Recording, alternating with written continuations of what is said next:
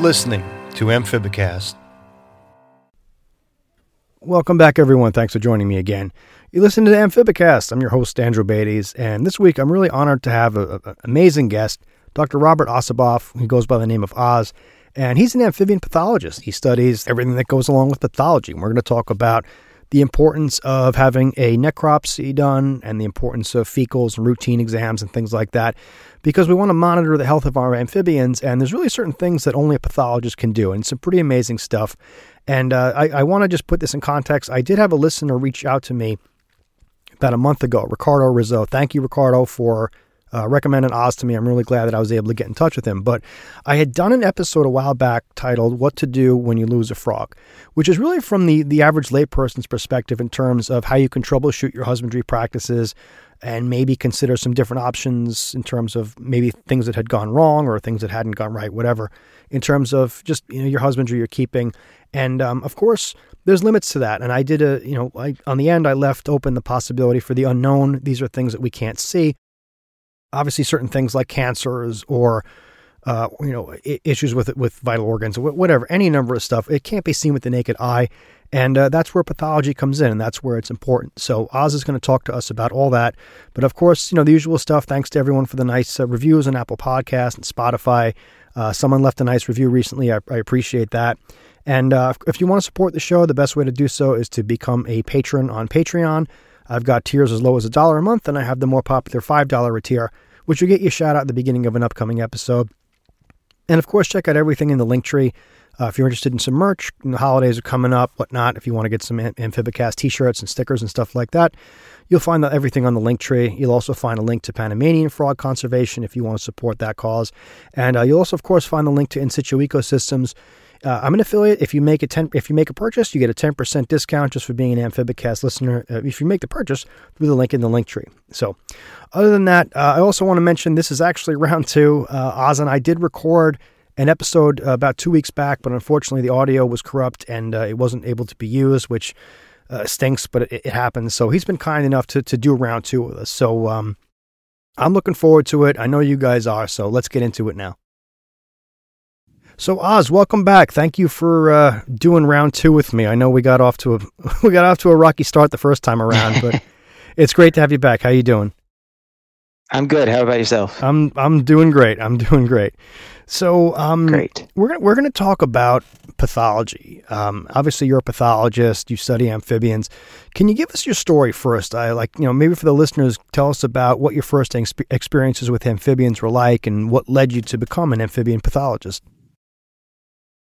Sure. So um, I grew up in southern New Jersey, um, and so um, kind of the not ex- not in the Pine Barrens, so a little bit west of the Pine Barrens, but very uh, rural area. Um, I grew up in the woods, and there was kind of a swamp at the base of the driveway um, where my house was, and so um, all my memories uh, as a child, uh, you know, include spring peepers. You know, as the temperatures start to warm up, you know, looking for tadpoles in the lake that was around the corner from the house. You know, seeing um, all different kinds of amphibians, different kinds of reptiles. You know, box turtles and uh, some of the different snakes that we have in Jersey. So, um, you know, I from a very early uh, point on, I was uh, you know very exposed to amphibians and reptiles and really enjoyed them. Um, I kept um, you know, a couple amphibians and reptiles as pets growing up. I had uh, an iguana at one point. I had some uh, some different lizard species, um, and you know, I, I would routinely have uh, tadpoles that we would collect either from you know little drainage ponds. They ended up being little bufo uh, toads, or um, even some bullfrog tadpoles. Um, you know, we'd raise up, and so um, you know that that kind of was what piqued my interest in reptiles and amphibians. Um, uh, I, you know, made a couple changes with how I saw my career going um, as I went through my training. Um, and it wasn't until I was kind of halfway through my PhD um, that I really decided that I wanted to commit my career um, to combine my interests in veterinary medicine and basic science research um, with my personal interests of reptiles and amphibians. Um, and so from that point on, uh, I made it the focus of my training um, to get as much exposure as possible to diseases of amphibians and reptiles. uh, and to do a lot of uh, reptile and amphibian disease research. Now you're you're very unique because you're one of very few people in this field. This is very very specialized, right? Yeah, there's not. Um, you know, there are um, pathologists who may work at zoos, um, and you know they kind of look at a bunch of different species, everything that's in the collection um, at a zoo, or people who do wildlife work, and they look at you know a variety of different species. Um, but there's not many people who have uh, you know decided to really focus specifically on uh, reptile amphibian pathology, um, and part of that there's not really um, a lot of opportunity to do that. Um, you know, it is a super specialized um, area, uh, and so uh, I'm lucky in the position that I'm at, University of Florida, um, that I'm really able to focus my clinical efforts and my my work on amphibian and reptile diseases, um, so that I see a lot of really interesting cases, and that also drives my research program. Does the fact that you're in Florida help that out at all? Since pretty much, I mean, you've everything imaginable is imaginable is in Florida, as well as a lot of invasive species. Does does that location play into it as well, or could you kind of operate as a pathologist like anywhere in the anywhere in the U.S.? Um, that's a that's a tough question to answer. I think that um, fundamentally, I probably could operate as a pathologist uh, anywhere in the U.S. Um, with people mailing me submissions um, from you know from all over. Before I started at the University of Florida, I worked up um, at Cornell and the Wildlife Conservation Society uh, in the Northeast, uh, as well as the University of Illinois Urbana Champaign uh, in the Midwest. And while I worked at both those places, I did have um, good opportunities to do some field wildlife work. Um, the opportunities are really nothing like there are in Florida. As you mentioned, we have a lot of invasive species. Um, we have a lot of native uh, herpetofauna to begin with, uh, and um, Florida, sadly, um, is is kind of at the epicenter of emerging infectious diseases for reptiles and amphibians. Um, part of that likely plays into the fact that um, you know Miami is one of the major import areas for um, uh, animals um, that are being imported into the country. Um, and so there's a lot of uh, importers here in Florida, and not all of the animals necessarily stay at the importers, and some of them get out. And so we have we deal with a lot of invasive species and a lot of invasive diseases coming from those species. That's got to be challenging every which every which way possible. It is. It's um, it's challenging, but it's it. You know, I I think it's hard for people to to understand, but I it's also a lot of fun. Like I um, I don't want animals to get sick, and I don't you know I want to. The research I do is to to is to optimize the health of reptile and amphibians. Um, but it really is also interesting to be able to characterize some of these diseases um, that have gone for the most part either unnoticed or just ignored um, and to really get a better idea of what they mean for the health of both captive and free ranging reptiles and amphibians. What was it like at the Bronx Zoo? I mean, you, you mentioned that you'd done some training at the Bronx Zoo. I mean, I've I've been there. I don't know if any of the listeners have been there, but the, the reptile enclosure there is my enclosure. the reptile uh, house. It's kind of like a freestanding building. is is pretty amazing. What was it like there? What like what were some key takeaways from your experience at the Bronx Zoo? I, I really enjoyed my time at the Bronx. Um, so I was there for a couple of years. Um, one year, it was the last year of my residency, so I was focused very heavily on um, doing the necropsies from animals that, um, you know, animals that passed away at any of the uh, five zoos and aquaria in New York City. They're all operated by the uh, organization, the Wildlife Conservation Society. Um, and so while I was there, I got to work uh, closely with um, the herpetologists um, and the you know the main reptile curator at the time, who's actually still the reptile curator there, um, Don Boyer, uh, and you know super great guy.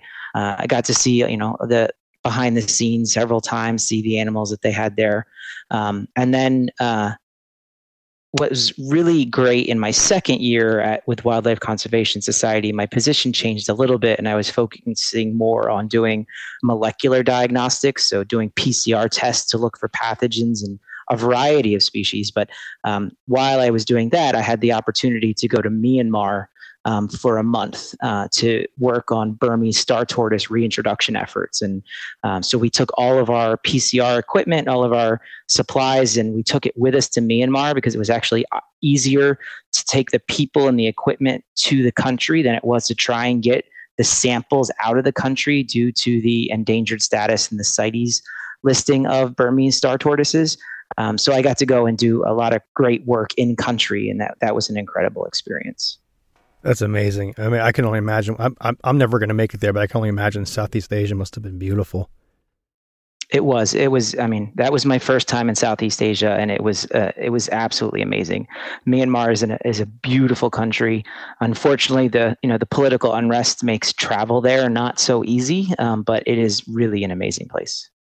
Yeah, it's difficult because so many of these these places in the world where a lot of the frogs that we're so interested in, you know, obviously there's there's some issues, political instability, and and, and you know social yeah. issues and whatnot, which is kind of compounds things. But um, for the listeners, in in a broad sense, what is pathology and why is it significant in amphibian veterinary medicine? So, pathology is um, the study of tissues and the disease processes in those tissues. Um, and so, uh, kind of the, the fundamental portion of pathology that we talk about when it comes to um, people with pet uh, amphibians and reptiles is um, necropsies or animal autopsies. Um, and so, uh, I spend the majority of my time doing um, animal autopsies. Um, to try and determine you know what disease processes were going on in an animal um, that either caused it to decline clinically um, or actually resulted in its death. And there's different I, I, don't want to say branches but it's the only word i can think of. Um, like there's histology and there's parasitology. Can you explain some of the, the kind of the offshoots of, of that are underneath the pathology banner? Like what, what's histology and what's parasitology and what's unique about them?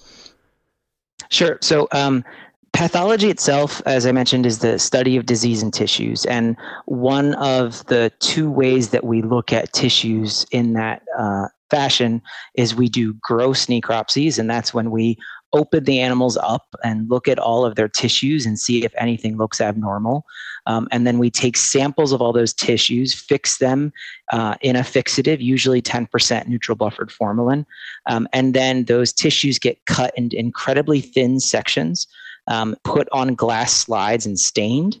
Uh, and then I examine all of those tissues under the microscope to look for microscopic evidence of uh, disease. And, and so that's kind of the main and the main components of anatomic pathology.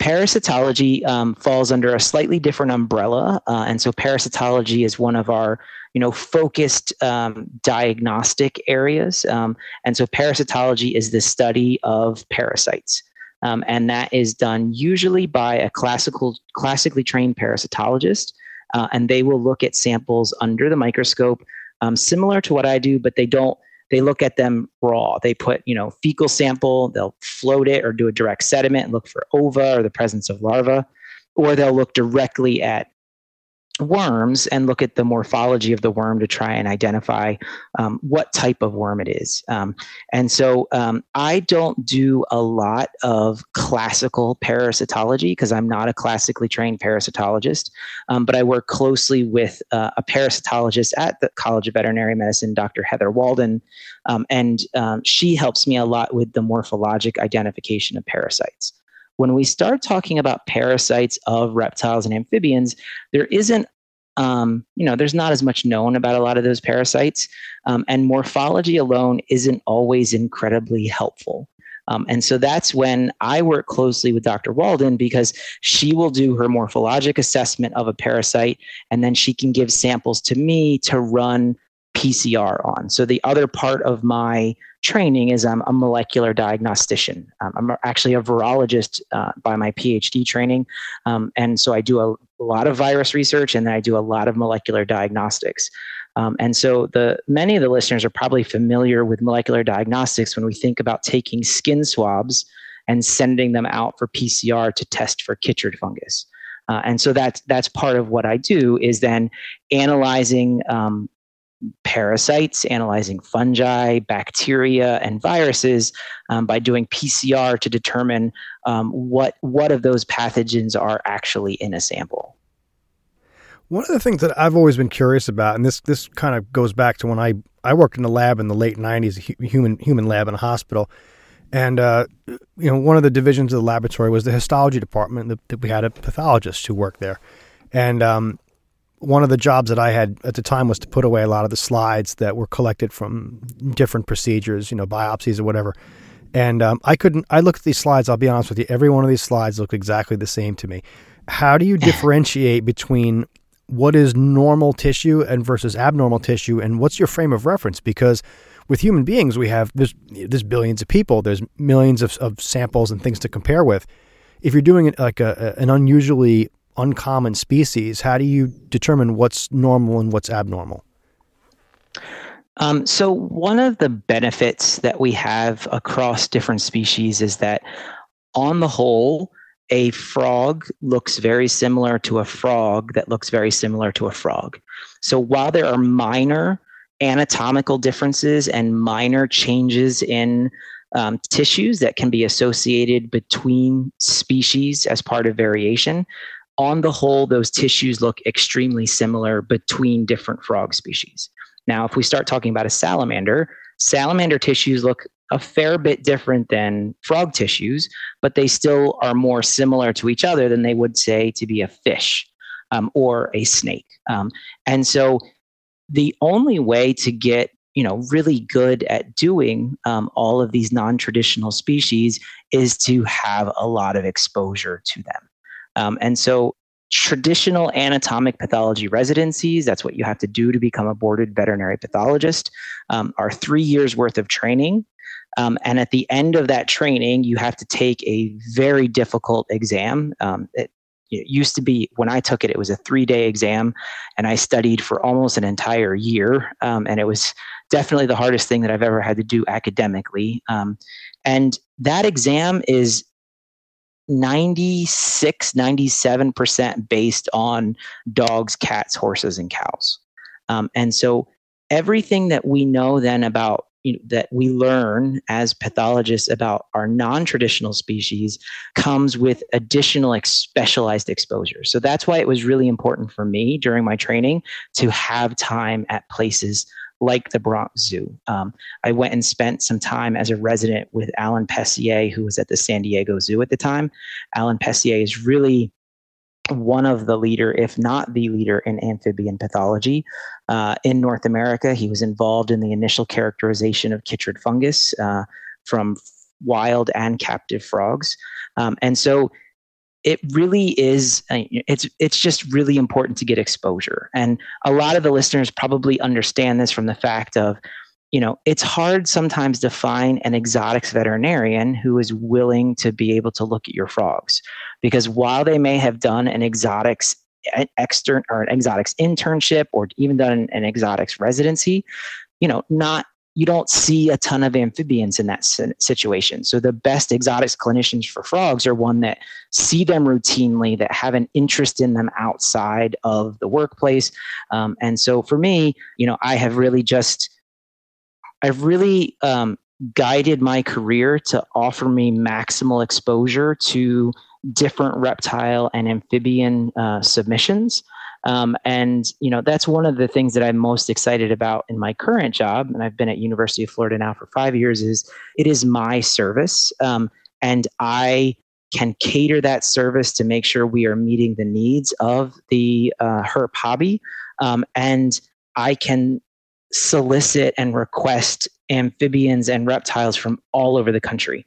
And so, you know, the the case material that I get in a year or so um, is stuff that it would have taken me 10 years to see working at a major zoo, just because only a, a smaller percentage of your cases when you work for a major zoo are going to be reptiles and amphibians. What percentage do you think is uh, from I guess, private hobbyists, uh, people sending in specimens to be looked at. I mean, do, I mean, besides obviously the, the zoos and conservation organizations and whatnot like that, how much like how much of your you know day to day stuff includes stuff sent in by hobbyists or pet owners?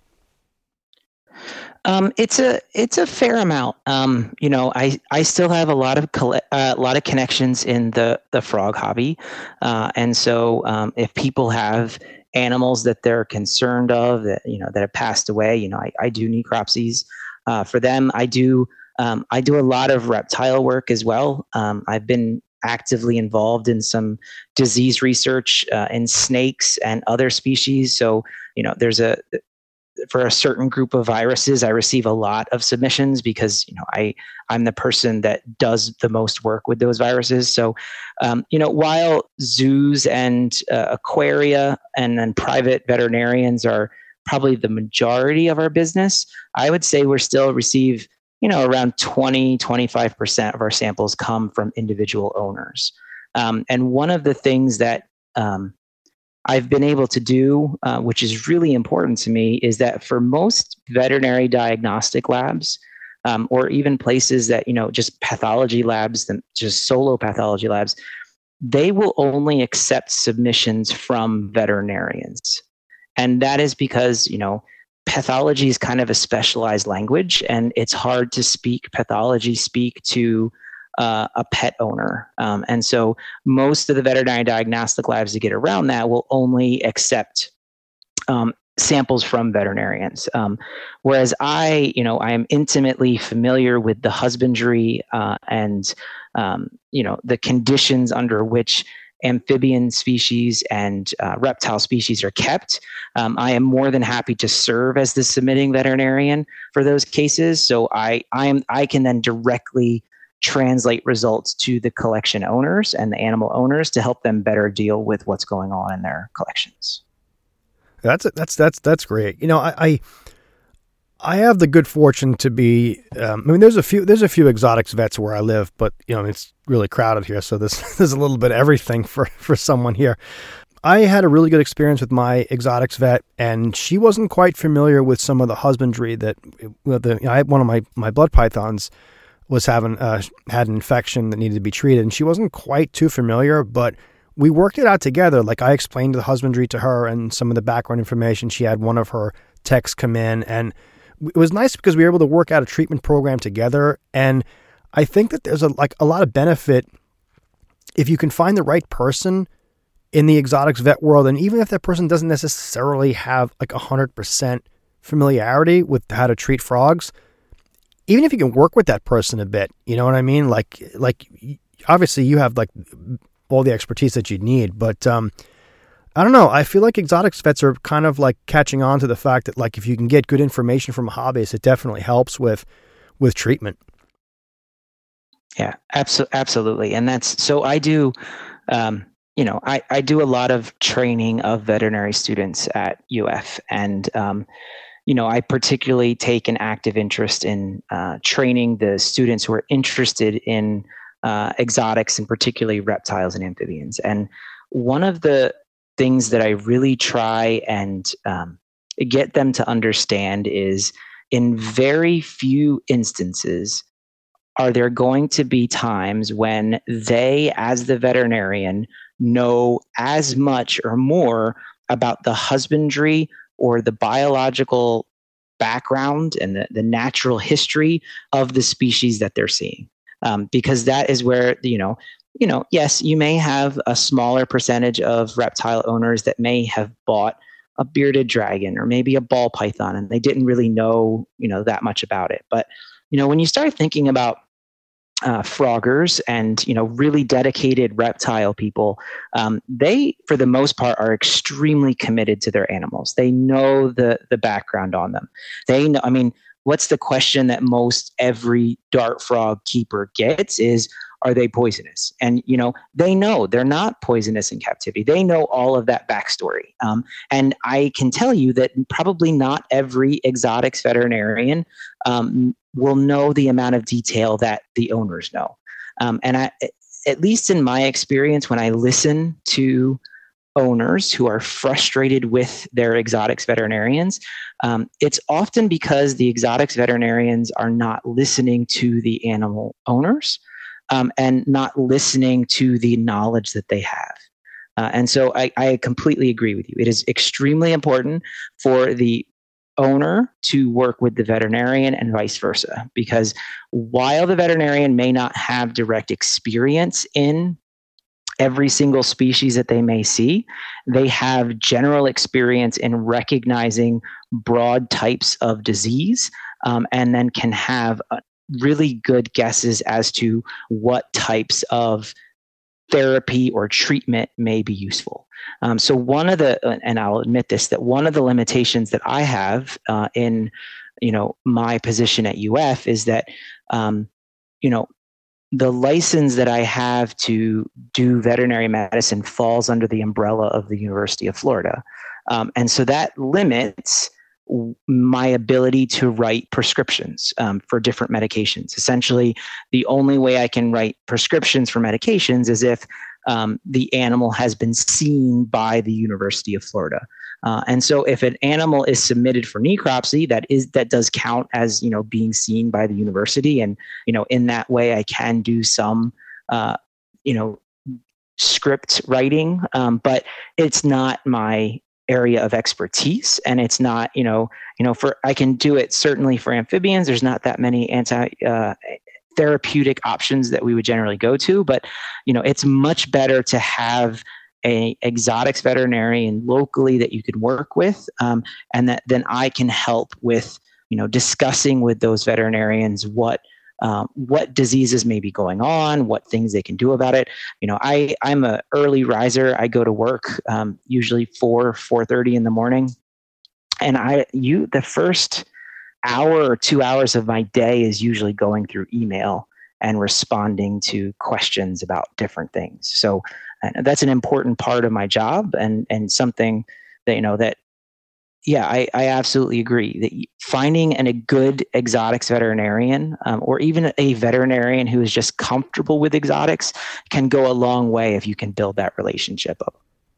Yeah, I, I think communication is a good thing. And I feel like people get people get frustrated often with exotics vets because there's there's limit look there's limitations to everything. I mean, people have you know no one's going to work 24 hours a day and I know it's hard for people to get appointments. I mean, I had to wait like three weeks for an appointment, which is you know a little little bit uh, inconvenient. But once you're there, yeah. I mean, you can you can develop a good relationship. I mean, look, not every not everybody's on the same page, but I feel like you have to you have to develop that relationship. You have to open up that line of communication because that's ultimately what's going to make it work. You know, like she was asking me, she goes, "Well, what do you think?" I said, "Well, I said I can tell you what I've learned from talking to other keepers and."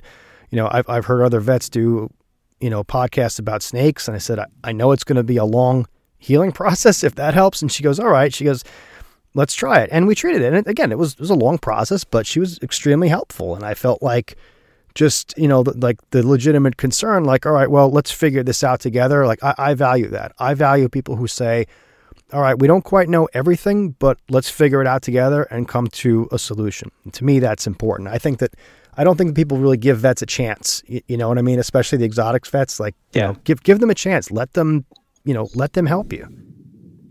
Yep, I absolutely agree. Yeah.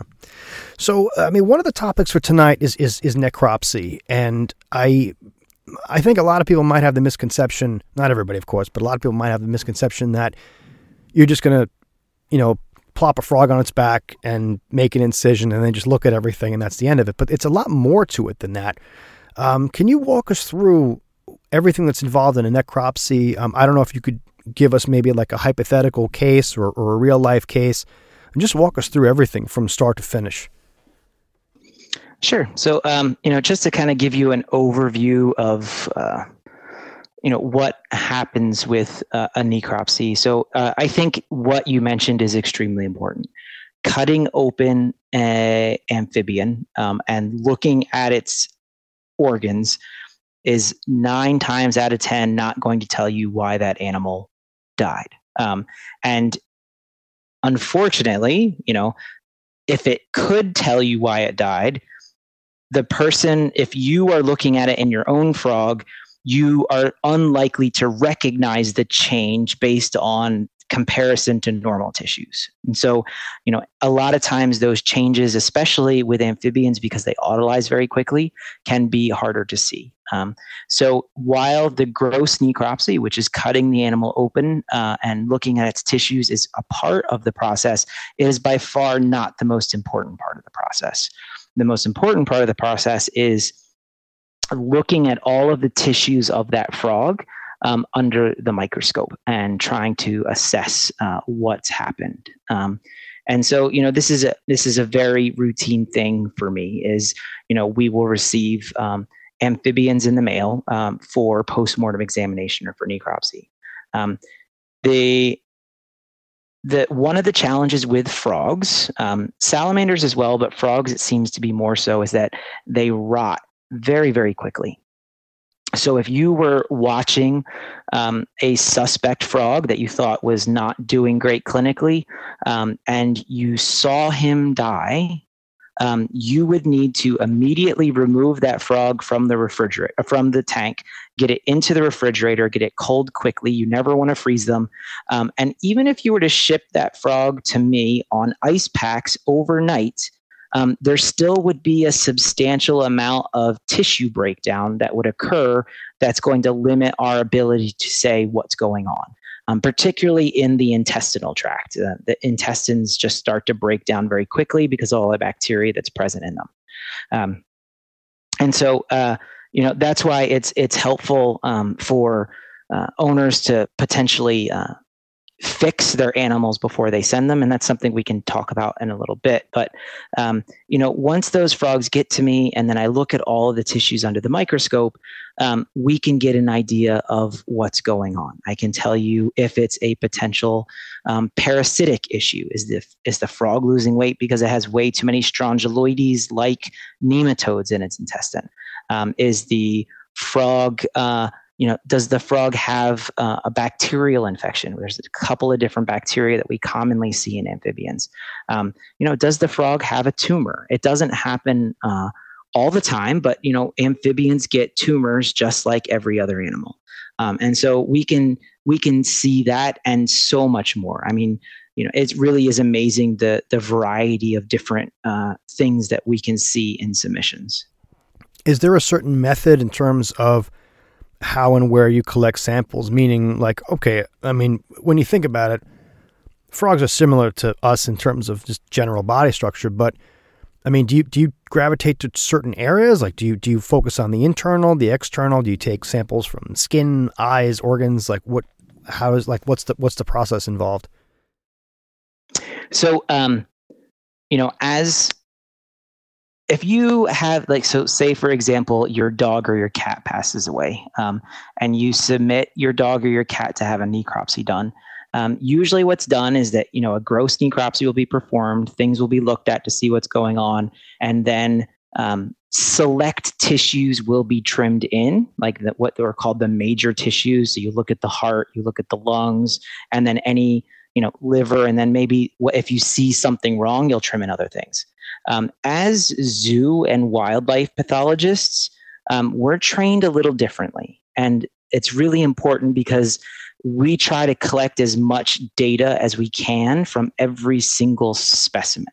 Um, so every animal that's submitted to me for necropsy, I look at every single tissue that's in that frog. Um, so the small frogs, it's it's relatively easy. You can pull the viscera or the organs out of the coelomic cavity, um, and you know put those in one or two slides, and then um, we will look at bones. We will look at the brain. We will look at eyes. We will look at the nasal cavity. We'll look at the at the skin, and we look at a lot of skin in amphibians it's really, really important to look at several sections of skin from different parts of the body.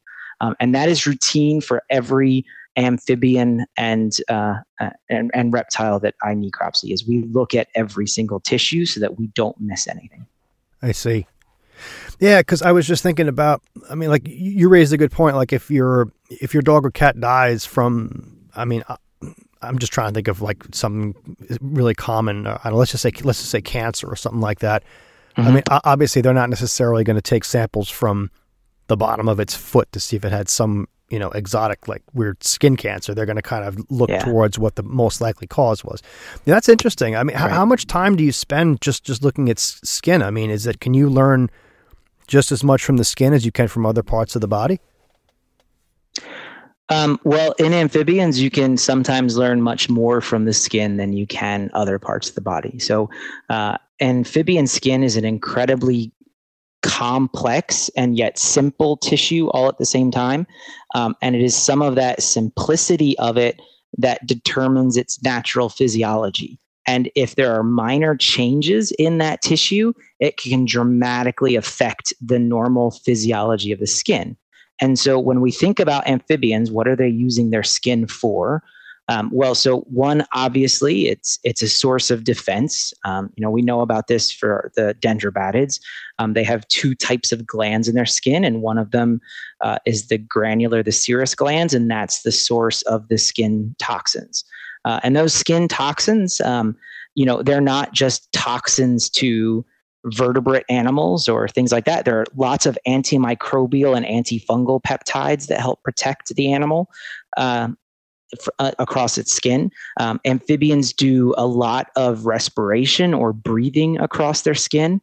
Some species, you know, like axolotls and hellbenders, um, they breathe almost exclusively across their skin because they're, um, you know, they're obligate aquatic species. For the axolotls, they still have you know the the neotenic external gills um, even though they've got really well developed lungs but they're still doing a lot of respiration across their skin and their gills and then animals like hellbenders that don't have any external gills they do 90 to 95 percent of their breathing through their skin even though they do have lungs um, and then the other thing that's a little bit harder to see um, and to see the ch- effects of is amphibians do a lot of water maintenance and electrolyte maintenance across their skin.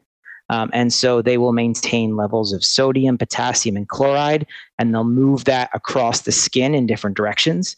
Um, and that's why skin disease can be so incredibly important for amphibians. Uh, and that's honestly why the disease chytridiomycosis is so important um, because chytrid fungus doesn't infect anywhere but the very outer layers of the skin, and it really doesn't cause much inflammation or any of the lot of the other things that we typically associate with infectious diseases. It just makes the skin get thick, and then makes the skin have too much keratin. Um, and that alone is enough to disrupt the normal physiology um, to where those amphibians end up dying. That's amazing. I, and amphibian skin is just such an interesting topic. That's that's I didn't know that about the um about the electrolytes. So they move from different like from like the, the back part of the frog to the front part of the frog. That's that's how it works.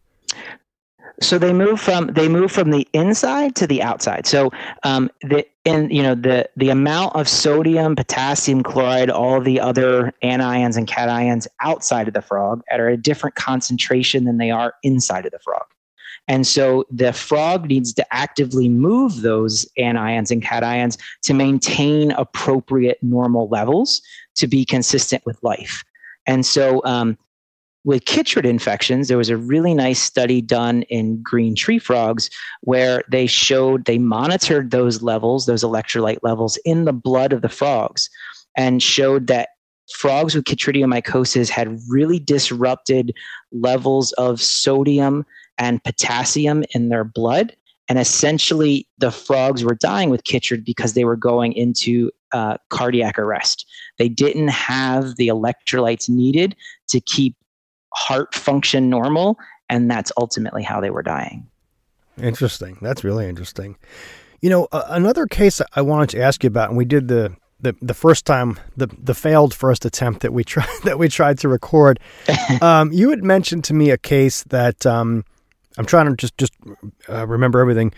Uh, there was uh, someone, I guess, in the hobby or a breeder, someone like that was having die-offs with a certain certain locale or certain species, and you found you basically did this this necropsy and you found something that ultimately led you to the bromeliads being contaminated with a parasite. Do, do you want to talk about that case a bit?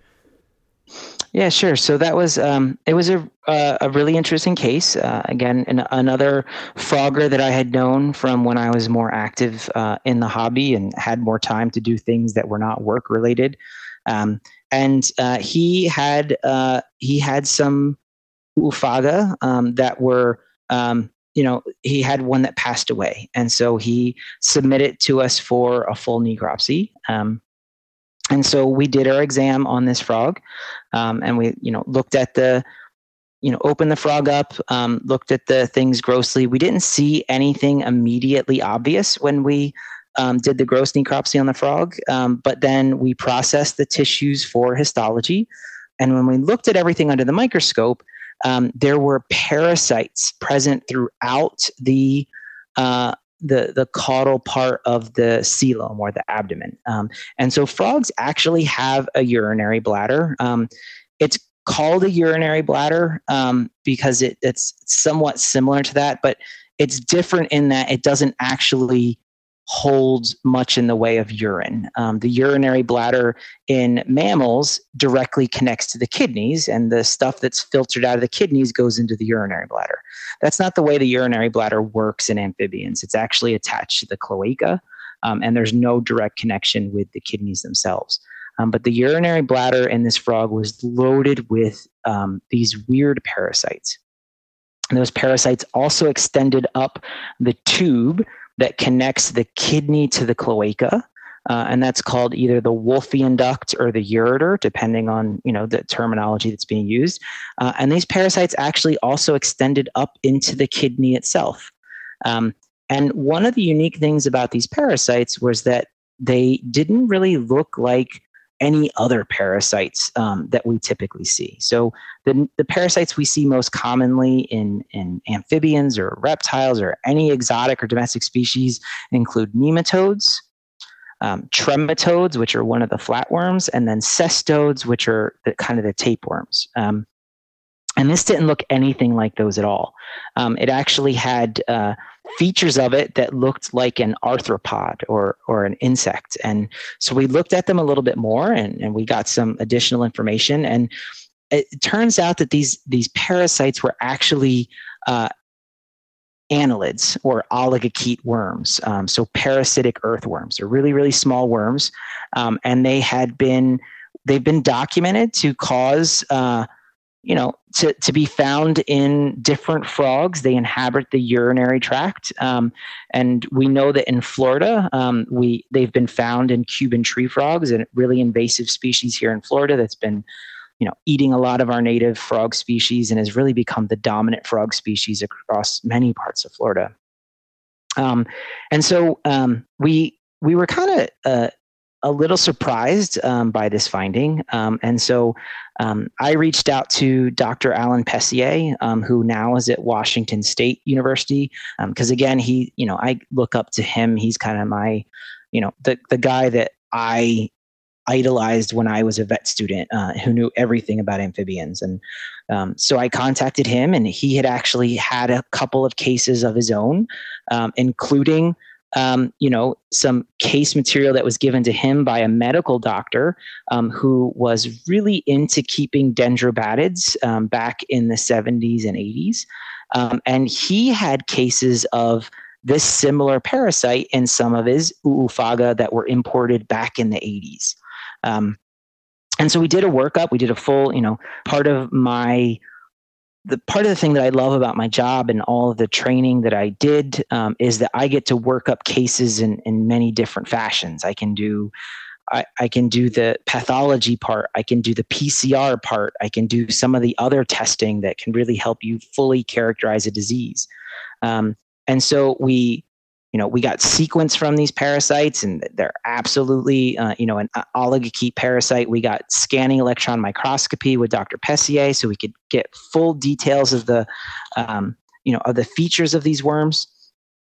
Um, and then once we had that information, we could start to do a little bit of reading. Um, and w- as I was reading about these parasitic oligochaetes, um, we found that you know they had been found in free ranging um, Cuban tree frogs in Florida, um, and that the parasites actually used bromeliad axils and other similar static bodies of water um, as a place to live um, and then potentially infect frogs that would come into those bromeliads to rest. Um, so I uh, was able to get in touch with the uh, person who sent me the frog, and um, you know, I I discussed our findings with them, and and I asked them to, if they could, get a turkey baster or something and siphon out some of the water from those bromeliad axils to see if we could actually find any parasites. Um, and he did that. Uh, and he sent me pictures and told me how absolutely disgusted he was because that water from the bromeliads was absolutely loaded with these parasitic annelid worms. Um, and so he sent us more down for um, characterization.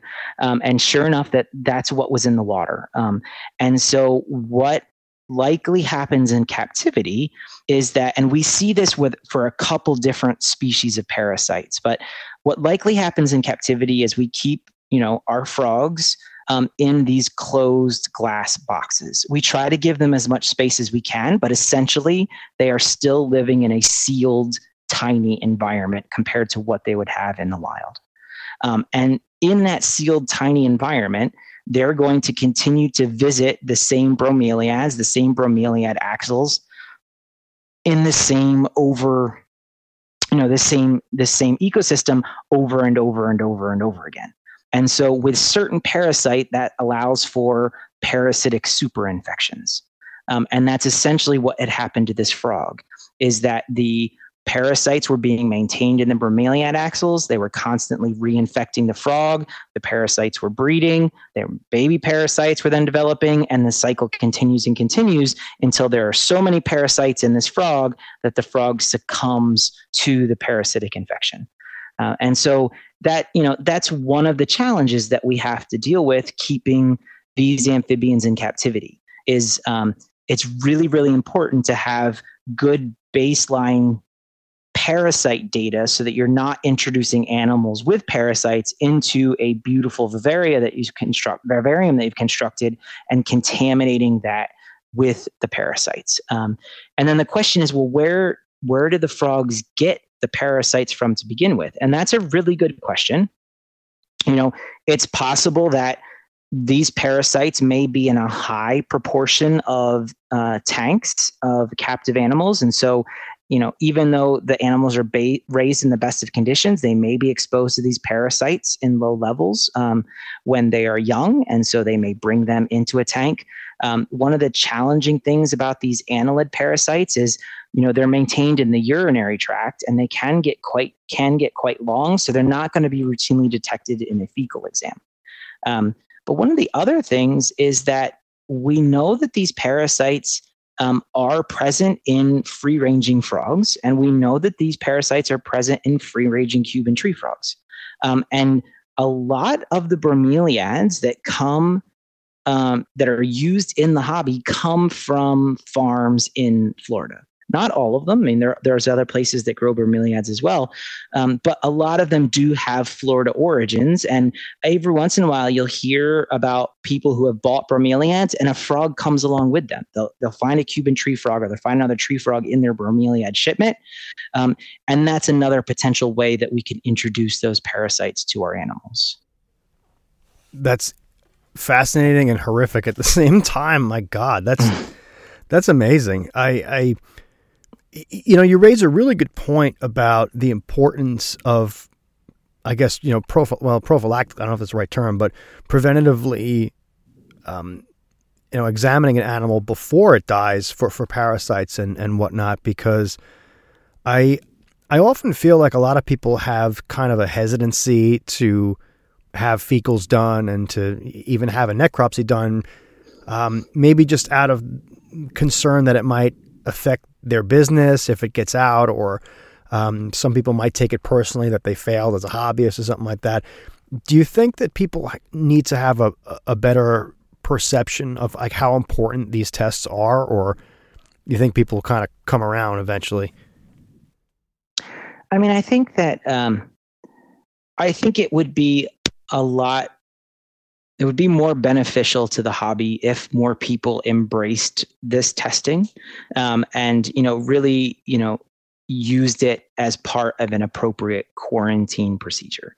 Um, and um, quarantine is probably one of the most important yet the most underutilized tools um, that we have as uh, individuals who keep reptiles and amphibians as pets. Um, appropriate monitoring of an animal in a quarantine setting um, for a substantial amount of time, you know, ideally at the minimum three months, um, to assess for any issues with eating, assess for any concerns you may have about weight loss, um, and then again to do uh, you know appropriate fecal examinations um, on those animals. Um, there, you know, there's not there's not a lot of tests that we can do on amphibians um, to kind of test for for baseline things outside of chytrid swabs and fecal exams. Um, and if you're talking about reptiles, you know, we can get oral swabs, we can get cloacal swabs, and we can then test for other important pathogens that may be important for a quarantine situation. Um, but in you know, for the dendrobatids at least, they're much much too small to try and get a swab of the oral cavity, and it's impossible to get a swab of the actual cloaca. Uh, and so fecals and you know chytrid swabbing, you know, are kind of the really best things to start with. Um, I do understand, and I can certainly appreciate the concern um, of you know breeders or um, resellers that you know what it may mean if uh, if a disease is identified in their animals. Um, and so one important thing to remember is anytime you submit a sample to a diagnostic lab um, or to a pathologist um, client uh, patient confidentiality is is extremely important right? So names don't ever get released you know there's no no characteristics that um, can be used to identify who the animal came from. You know that's that that's not going to happen. Um, you know there's not going to be you know people hopefully not going to be people talking about these results uh, and you know different you know outlets online um, that that are available now. Um, and the other important thing that I that I really would love for um, breeders and hobbyists uh, and keepers of reptiles and amphibians to understand is that you know disease happens and it's not a negative on your skills or your um, you know your operation uh, i mean if you were to ask a dairy farmer or you were to ask a beef farmer or a horse farmer if they deal with any sort of disease in their animals and the answer is going to be absolutely yes. Um, you know disease happens. It's it's how you manage that disease and how you deal with it that's the most important. Um, but in in the reptile and amphibian hobby, there is most definitely a stigma associated with disease. Um, and because of that, I think of things, a lot of things just kind of stay under the radar because there may be important things that are that need to be uh, you know looked into as it relates to animal health but you know those things aren't talked about um, out loud because no one wants to you know no one wants to deal with that. You know we i think we saw that to some degree with um, the very early reproduction of the smaller Oophaga species particularly pumilio. You know there were issues with um, you know growth. You know a lot of pumilio would be stunted. They would have abnormal thickness of their forelimbs and um, there was you know you could sometimes you could tell a captive bred pumilio from a wild caught one because it just had a different stance. It was more in, in kind of a bulldog pose.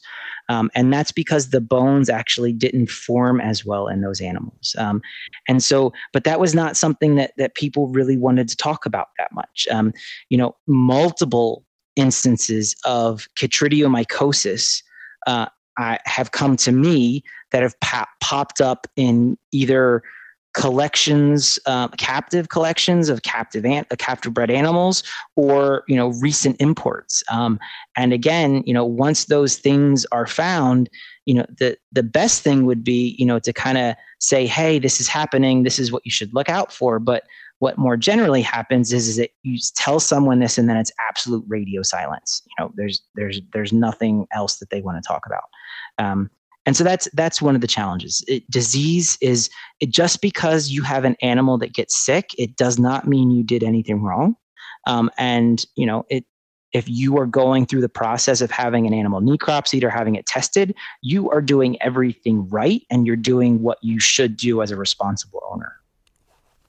What are some of the more common parasites that you might encounter? And I'm also curious what the difference is between. Um, all right, I'm going to give you three situations here: a wild caught frog, let's just say a fresh import, a captive bred frog that was, you know, say like an F2 or an F3, and um, let's just say for for each of them, like what the differences in, in parasitic load is, and then I guess long term in terms of like will will the wild caught animal maintain that parasitic load throughout its life in captivity, or will that lessen? Will that change? And the same for the um, for the captive bred frog. I hope that wasn't too confusing. I threw a lot at you. No, no, that's no a it's a great question. So um, we'll start with the wild caught frogs, right? So wild caught frogs um, have been living in the natural environment for you know at least a period of time, um, and a part of that interaction with the natural environment is parasitism, right? So a wild caught frog is absolutely going to have some degree of parasitism. Um, and, you know, for a while, um, there was a, you know, a belief, I think, you know, within veterinary medicine that all parasites are bad and if you see parasites you have to treat um, and i think for the most most part we've gotten away from that in our non-traditional species. Um, i think for our domestic species dogs and cats we still push very hard for them not to have parasites. People don't want to see their pet dog passing worms in its stool. It's just it's not it's not it's not good to see and it can indicate you know some issues that may be happening in the dog and there's zoonotic risk as well for some of these.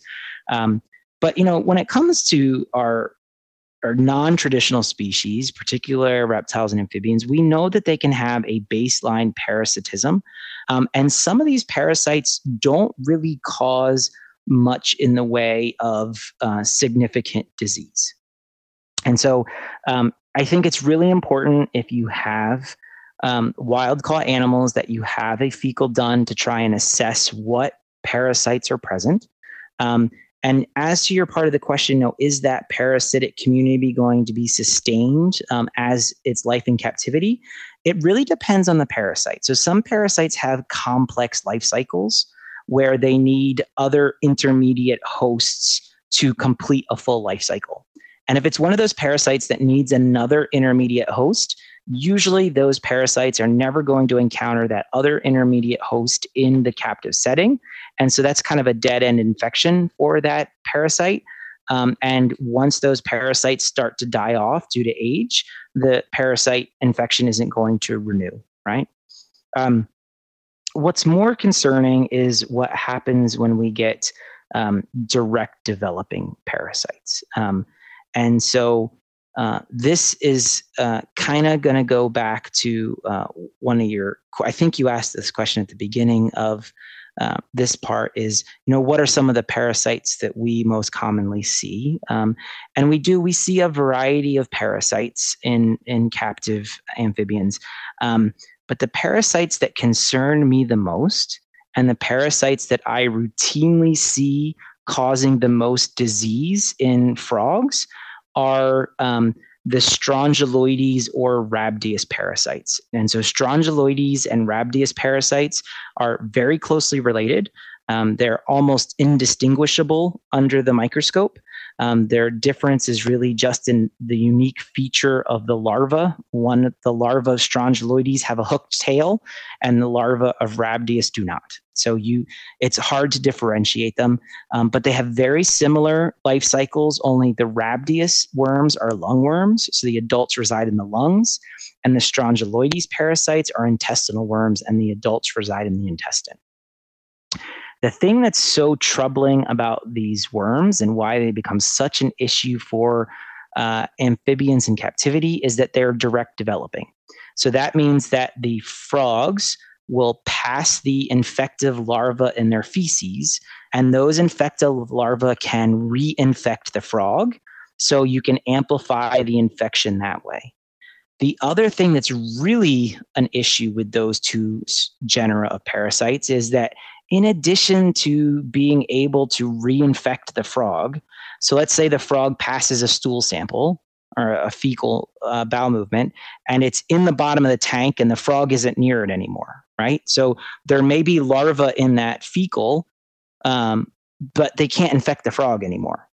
But what they can do is actually develop into free living adults in the substrate, continue to breed in the substrate, and continue to produce more and more infective larvae. And then every time the frog goes down to the bottom of the tank, it can get reinfected. And so we see we can see very heavy super infections with those two uh, those two different species of parasites. Um, and so the, you you asked about the difference between a wild caught and a captive bred frog. Um, in a captive bred frog, we would anticipate to see less parasite diversity in a fecal sample, um, but we still may see some parasites, particularly ciliates, you know, little protozoal organisms. Um, they're a normal inhabitant of the uh, frog GI tract. We may see some worms, but again, usually the worms that I'm most concerned about are the Rhabdias and Strongyloides species. Uh, and again, they infect the frog, they infect them really severely. The larva and the adults start to crawl their way through the lining of the intestine. And in really severe cases, they actually go all the way through the intestinal wall and go out into the abdomen or the coelomic cavity and then cause inflammation of the coelom. Um, and so that's they are they are a huge, huge issue in uh, in captive amphibians. Now, is this something that will pan out over the course of days, weeks, months, years? Like, if I mean, how do you like? What are some telltale signs that you're dealing with this this particular uh, group of parasites? Like, how can you? I mean, obviously, it's not necessarily going to. I don't know any, anything. It could be anything, but um, like, how do you identify that this might be a possible cause? Like, let's just say you have a collection that's gone on for like 10, 15 years. Can they suddenly become very, very ill because of this? Just like, just because? They can. Um, and again, so usually um, it takes a long time for these parasites to build their numbers up in an enclosure. So um, if you have an enclosure and you introduced frogs into that brand new enclosure, and one or more of the frogs you introduced into that enclosure um, potentially had strongyloides, it would then inoculate the enclosure with the strongyloides parasite. And over the course of a couple of years, you're going to see the parasite loads get really high. And then, unfortunately, the only real sign that you're going to see in the frogs affected with this as the infection gets more severe is they're going to not be able to keep weight on. They're going to start losing weight.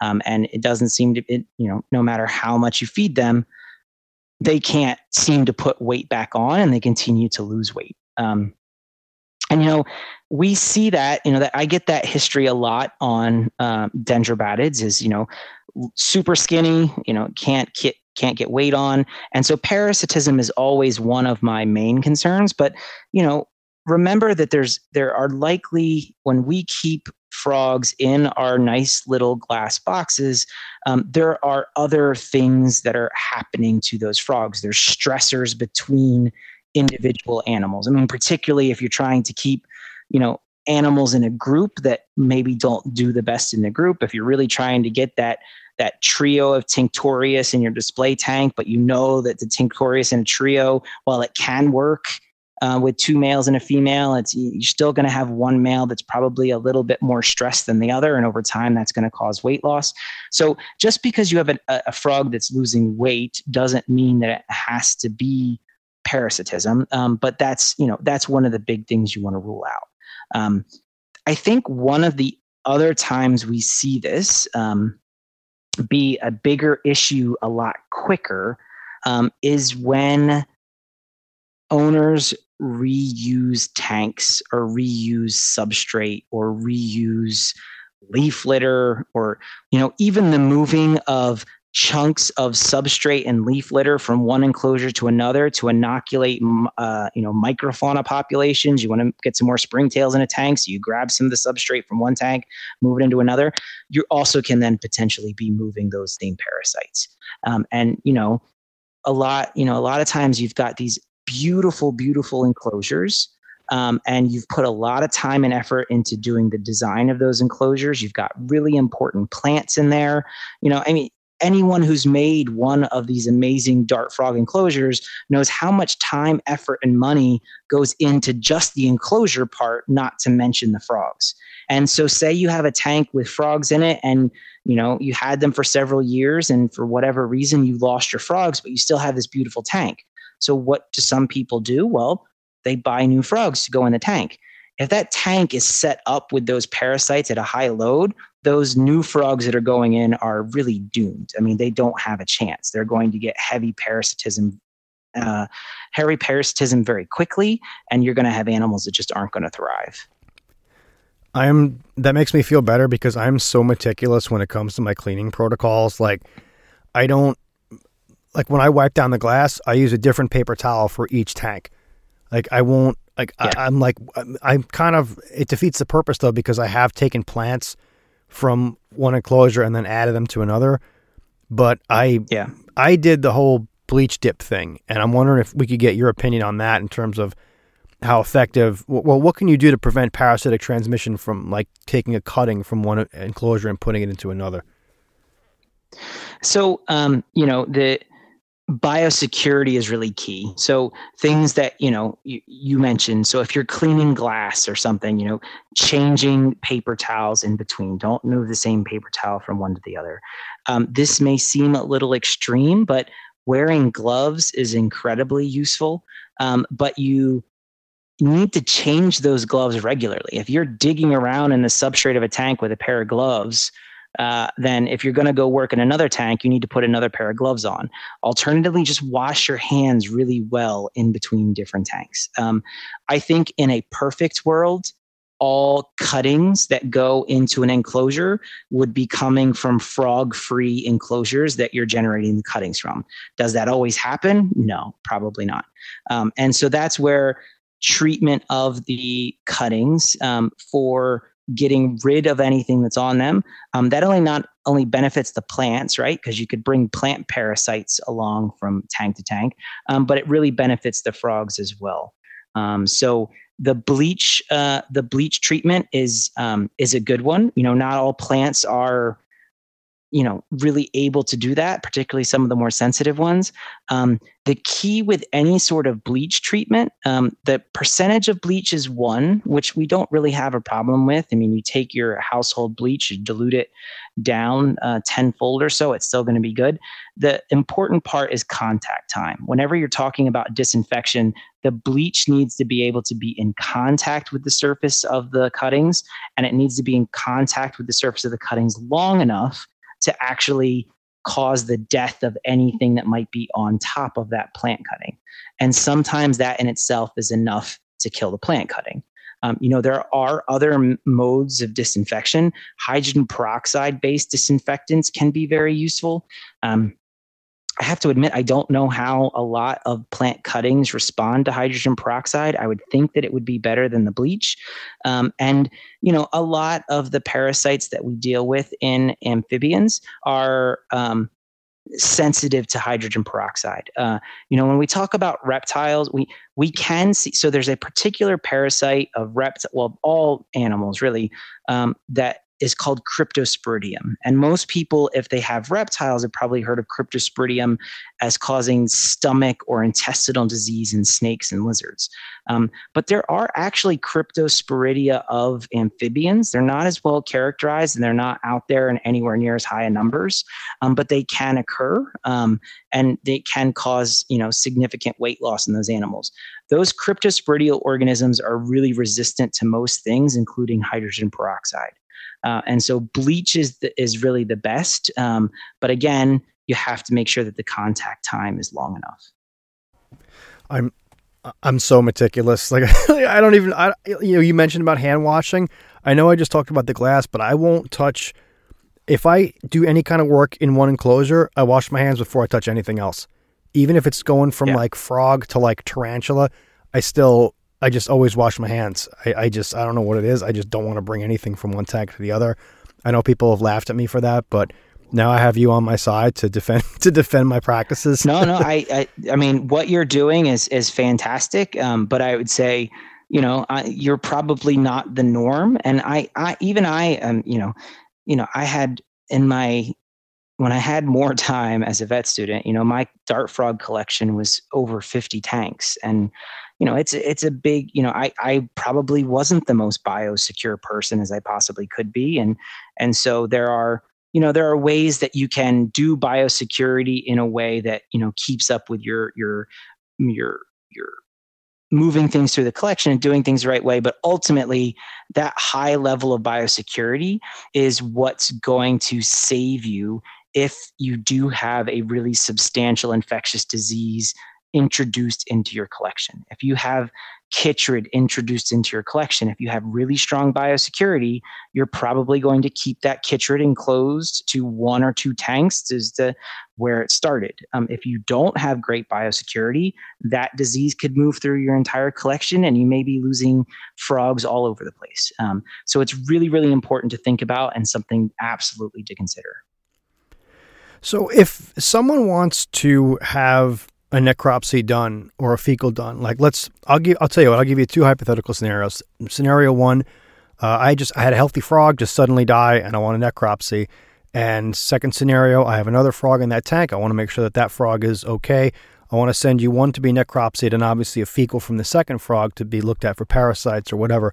How would the average hobbyist go about collecting the samples in a way that they'll be preserved and then send them to you? And then what would the process be for you to look at them and whatnot?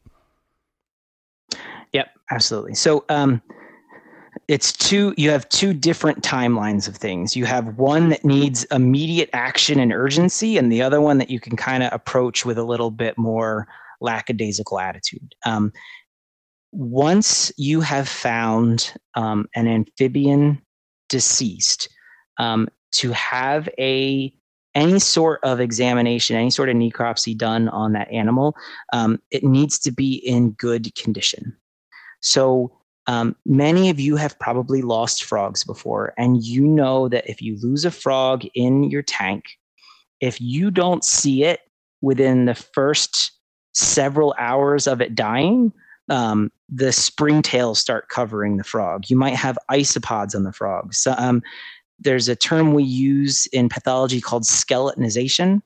Um, and so that is when, you know, if you've had a frog die and you look at the ends of its toes, you can actually see the bones of the toes because the, the flesh of it has actually already been eaten or rotten off. And that happens so very, very fast in amphibians. It really limits the ability um, of, you know, a necropsy to be done without the owner getting that animal into a fixative solution as soon as possible. So if you find a frog that has died and you cons- want to consider a necropsy, the very first thing you should do is get that frog into fixative. Because once it's in fixative, then you can decide whether or not you want the necropsy or not. You can shoot me an email. I can get back to you about what we do, timeline, all of that. Um, but you can still say no and you've lost nothing other than um, the time that it took you to put the frog in fixative. So there are two main fixatives that we can use in veterinary medicine for pathology. Um, the first fixative is formalin or 10% neutral buffered formalin. Some people refer to it as formaldehyde. Um, for, what formalin does is it's a fixative that cross links proteins. Um, and by cross linking all the proteins in a tissue, it stabilizes that tissue and doesn't allow it to rot anymore. Um, and so, formalin fixation is really, really good um, at preserving the architecture of tissues. Um, and uh, what you would do is you would take the frog, um, you would cut. If you are comfortable doing this, it's always better, to take a small pair of scissors or a scalpel blade or a small knife and cut the skin of the belly um, so that that formalin can get into the body cavity and get around all the tissues and preserve everything perfectly. Um, there's a couple of limitations with using formalin, though. Um, limitation number one is it is a nasty chemical. It's a carcinogen. It's not something you want to play with all the time. Uh, issue number two is it can be really hard to find um, unless you have a good relationship with your local exotics vet who have small vials of formalin on hand in you know just this instance for doing biopsy and necropsy examination um, it can be very tough for the average hobbyist to find formalin in a short amount of time. You can order formalin from you know big online stores, Amazon, other places like that. Um, but because of the nature of the chemical that it is, it has to be shipped ground. It's not shipped via air. Uh, and so it can take a little bit longer to get to you. So if you haven't planned ahead, you may find yourself with a dead frog and no formalin. Um, for people that have large collections of frogs or amphibians, um, I highly recommend having formalin as just in your your closet, having it there that you could pull out if you ever find a dead animal. You put it in a, a sealable, you know, vial or, a, a, you know a screw top Ziploc. Um, uh, one of those plastic Ziploc containers or the ones that you can get, you know, at your supermarket, uh, and you put it approximately a ratio of 10 parts formalin to one part frog so that it's in an appropriate amount of formalin and then it'll fix. Um, one other limitation of formalin is that while it cross links all of the proteins, it is also crossing cross linking the proteins associated with DNA and RNA, the nucleic acids. And so if an animal sits in formalin too long and say we we had a frog, um, and it, when I looked it under the microscope, I was suspicious for a ranavirus infection, which is an important viral infection of amphibians. Um, if the frog was fixed in formalin and was stored in formalin for more than three or four days before it got to me, I may not be able to detect that virus by PCR. So it does limit downstream testing in certain instances, but it makes the tissues look absolutely beautiful, and you know you can get a good uh, diagnosis. The other option for fixative is one that's probably a lot more accessible to the average hobbyist, and that is 70% ethanol. And so 70% ethanol will fix tissues in a different way than formalin. 70% ethanol will replace the water in tissues, um, and that will preserve them for long term storage. Now, the ethanol does affect the way that the tissues look under the microscope. So, tissues fixed in ethanol do not look at the same as tissues fixed with formalin.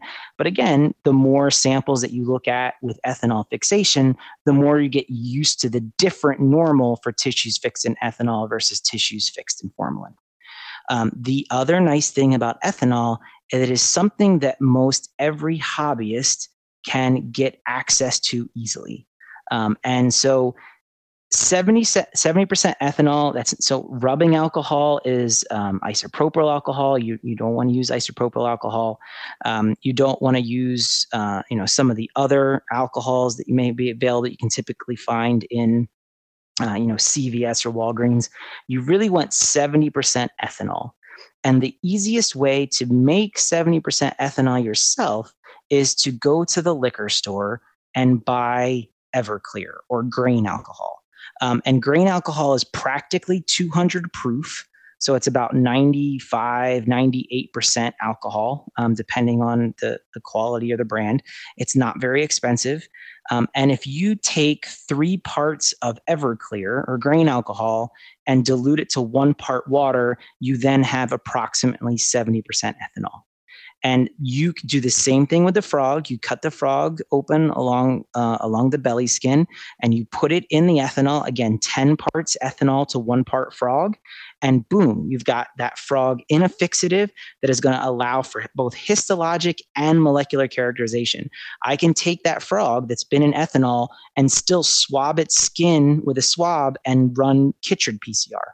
The ethanol doesn't affect that at all so that's really you know the, the critical step in in trying to decide if you want a frog to have a necropsy is to get the the body fixed and then once the body's fixed you can get in touch with me um, and so you know I, we'll i'll share some of my contact info uh, with Dan when you know so he can put this up. But you know, shoot me an email and then I can send you the appropriate submission form. Um, you know, our costs. Uh, we try to keep our costs low for um, uh, for these types of cases again because um, we not only want to help um, everyone who owns reptiles and amphibians we also want to you know get some of that data from from these species as to what what is actually the most common causes of decline or there infectious diseases we should know about. Um, so i i don't have the exact price in front of me and it does go up like 3% every July because of the hospital fees and things like that. Um, but it's about $85 to have a necropsy done on a uh, typical frog. You know, if you've got like a giant horned frog or a big marine toad or something, you know, that's that's a different story. But for most of you out there with with, with dendrobatids and, and other smaller size frogs, um, it's about $85 for a full necropsy. And, and, you know, that'll get you a lot of information uh, from that. So now for the other frog in the enclosure, you're interested in doing a fecal on that frog. The really the most important thing, and, and it kind of jumps back to what we chatted about a little bit earlier, is you want an absolutely clean fecal sample from that frog. What you do not want to do is try and collect a fecal sample that was laid in the tank or produced in the tank and has been sitting there even for some number of minutes um, because there are a ton of soil nematodes that then can make their way into the fecal sample and can be really can make interpretation of that sample a lot more complicated. Um, so the best way to get a fecal sample from a frog is to just get a paper towel moisten that paper towel and put it in uh, you know the bottom of either a rubbermaid tub or you know a small ziploc tub that you can put the frog in overnight just leave it in the sealed container uh, with a little bit of a moistened paper towel. And you i mean if the frog's been eating the frog's going to defecate in that container usually within a matter of hours and definitely overnight. Um, return the frog back to its enclosure take the fecal material that's present on the paper towel and just fold the paper towel up with the feces in it and put it in a Ziploc bag and stick it in the refrigerator. Um, and from that sample that's in the refrigerator, um, you know, a m- number of different analyses can and can be done. Um, you know, a, a direct uh, a direct examination, or if there's enough feces, a fecal float uh, and then to get an idea of the types and the load of parasites that are present in that frog. Uh, so again, I work closely with a parasitologist at UF, Dr. Heather Walden, um, and you know I give the samples to her, um, and I I'm pretty sure that her cost for uh, sedimentation on a frog fecal is about $22 give or take uh, and you know you can pool fecal samples from multiple frogs if you want to try and get a better idea what's going on. But the only limitation is if you pool samples from multiple frogs and one of the multiple frogs is positive you're going to get a positive result back on your pooled fecal and you won't actually know who has the parasites in them. I see. And obviously if someone wanted to to do this, they could reach out to you and communicate with you about because every situation is going to be different. Obviously, I mean, I, I made kind of a yeah. very specific one, but obviously, you could communicate with people who are interested and guide them accordingly. Yeah, yeah. I, um, you know, I'm pretty good about my email. I, you know, I get, I do get a lot of emails and from all over the place, but generally, you know, I try to respond in 24 hours or less. Um, you know, I might not be always be able to immediately get back to everyone if they're set, shooting me an email at 10 o'clock at night. And that's why, you know, again, the, the most important thing to do in these scenarios is if you find a frog deceased and you're even thinking about having a necropsy done, get it into something that will preserve the tissues. Because once it's in that preservative, you can send me the frog two or three weeks later. If you just want to see if you have one that's deceased and you want to see if anyone else, something happens to anyone else before you decide to invest the money in a necropsy, you can just keep that sample in formalin or ethanol on the counter at room temperature indefinitely. A necropsy can be done at any time.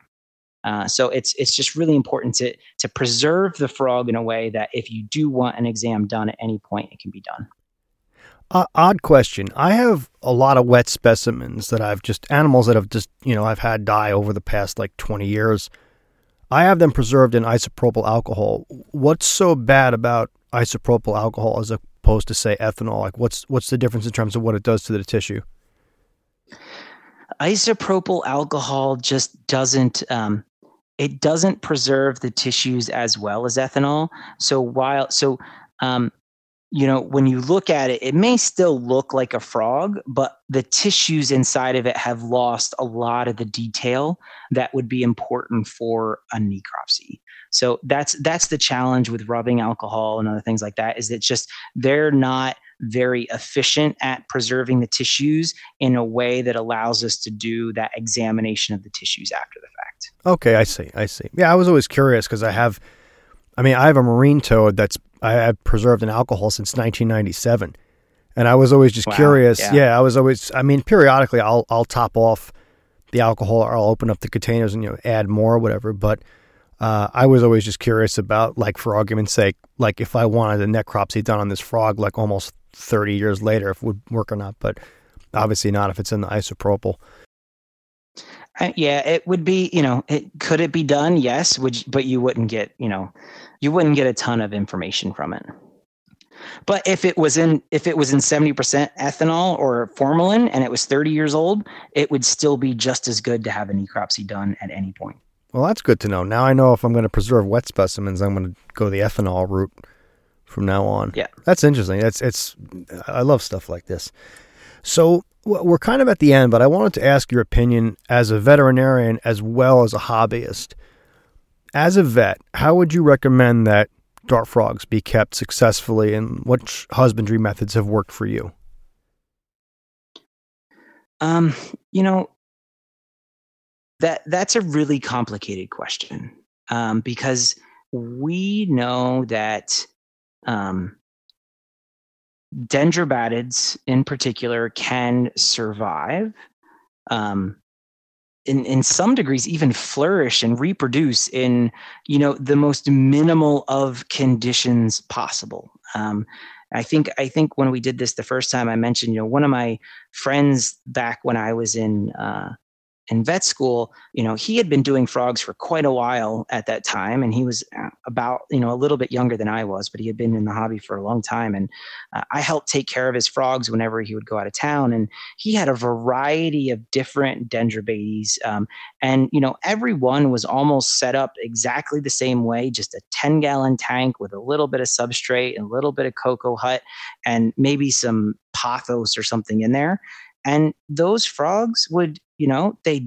breed they have babies all the time you know you know overtly the, the frogs looked just fine. Um, so you know from a veterinary perspective we were offering those animals a lot of what they needed to survive. Um, but i think that um, at least what I would like to see, and I, I, definitely see the hobby has gone this direction, and, and, it's really exciting. Is we're looking beyond just meeting the absolute basic minimum requirements of the species we keep, um, and we're trying to offer them um, larger, more complex enclosures um, that allow them to, you know, kind of more accurately reproduce natural behavior to whatever degree they can reproduce natural behavior in a closed box. Um, and you know it's it it in some ways it makes keeping the frogs more enjoyable when we do that because you can see all of them you know using all different parts of the tank you can see more behavior. Uh, and i think you know it's kind of a how do we quantify the uh, enrichment and well-being of a frog? I mean it's really hard to do but i would like to think that those animals then in that more enriched habitat um, are you know doing better than they were if we kept them in the absolute bare natural enclosures. Uh, the other thing that i think we've made um, you know a lot of progress on and it's, it's very happy and we chatted a little bit about this uh, last time uh, was just you know with changes in vitamins and minerals. And so i think the vitamin supplementation that's available now is so drastically improved as to what it was 10 or 15 years ago uh, you know the vitamin companies more vitamin companies have recognized that uh, dart frogs and, and a lot of amphibians need preformed vitamin A um, in their vitamin mixes, and that beta carotene, which is a precursor of vitamin A, um, cannot be converted in many of our amphibian species. Um, so we're you know we're increasing the quality of nutrition. Um, I ha- I am not as active in you know a lot of the different uh, amphibian um, amphibian internet communities. I mean, before you know, when I was getting when I was coming up, it was it was a lot easier. I think you know it was either you know it was either Dendroboard or I think it was Dart Den was the other major online community, um, and you know that that was the change from um, you know before that it was frognet which was essentially just an email list serve and then before that it was the adg newsletters. And and so uh, after you know after about the the dendroboard dart den time when things then started to move to facebook and then other social media sites you know the, the information is spread out a lot more and it's a little bit harder to find. Um, but my initial my initial uh, understanding i think right now is that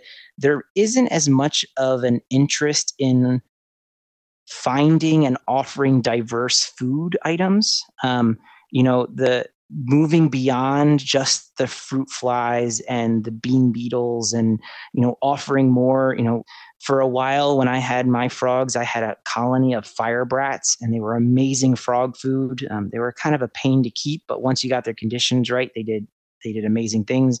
Um, wax moths were great food. You know, I, I would really like to see a push towards a higher diversity of feeders um, because you know I think that's where we really can get better nutritional profiles into our animals is when we start offering a lot more diverse food material. Um, so, you know, I think the the from as a veterinarian and a hobbyist, um, the hobby has made incredible moves forward. Um, you know, things that now get a lot of more attention um, that before were only a very select few of the hardcore keepers would worry about.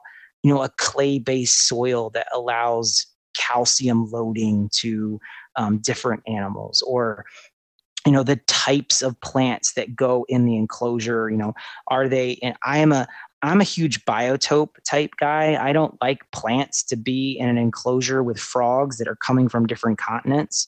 Um, you know, that's my personal preference. But you know, the we're we're, we're think there are more people thinking about that. I've seen you know a lot of really cool things with 3D printing now um, you know the the fake the fake bromeliads that you can offer to uh, Oophaga or Ranitomeya for breeding. Those are fantastic because if you have fake bromeliads that the frogs are actually using to deposit tads for feeding, you can pull those fake bromeliads out and disinfect that bromeliad before the next round of breeding goes, and then you can stop the cycle of some of those parasites that we talked about a little earlier.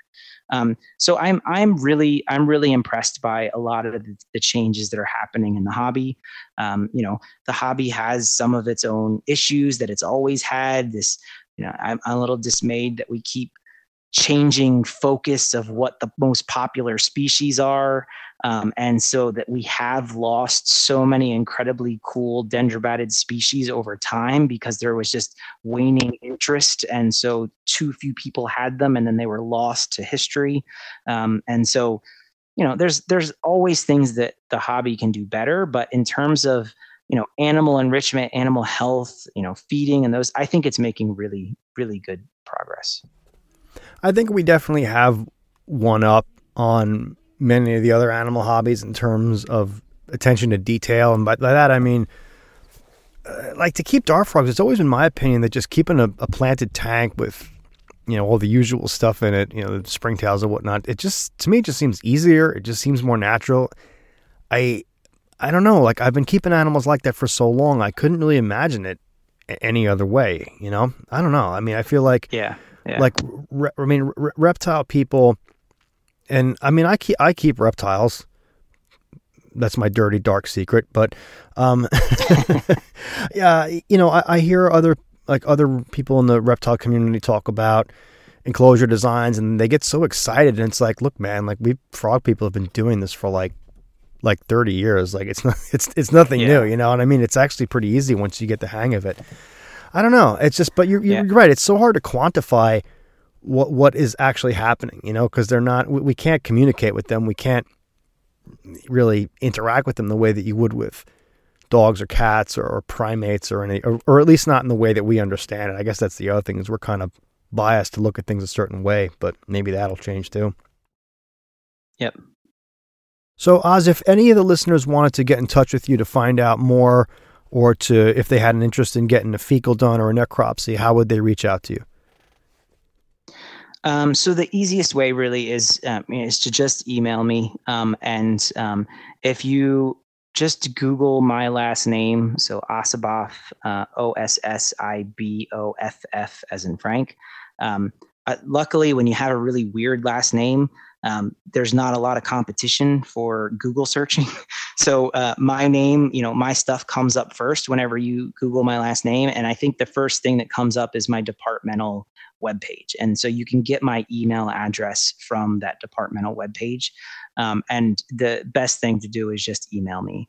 Uh, and then I can discuss with you about you know how to submit things, you know more fine details and submission forms, turnaround times, all that sort of information. Um, and yeah, that that's that's really and from there I can help you know I can help point you in the right direction. Um, I can you know for for parasite exams I can get those samples to Dr. Walden. Um, for PCR testing, uh, you know, again, I run, I'm the co-director of the molecular diagnostic lab here at the University of Florida, so I can direct your molecular samples that that way. Um, I am not, I don't want people to think that I'm running a monopoly on this whole thing. Uh, and so, you know, I, I always offer other, you know, options for PCR testing, or if you have questions about someone doing a fecal, uh, you know, I'm, I'm always happy to help you with that information for other people as well. You know, my goal is really just to improve uh, amphibian health and be a resource to hobbyists.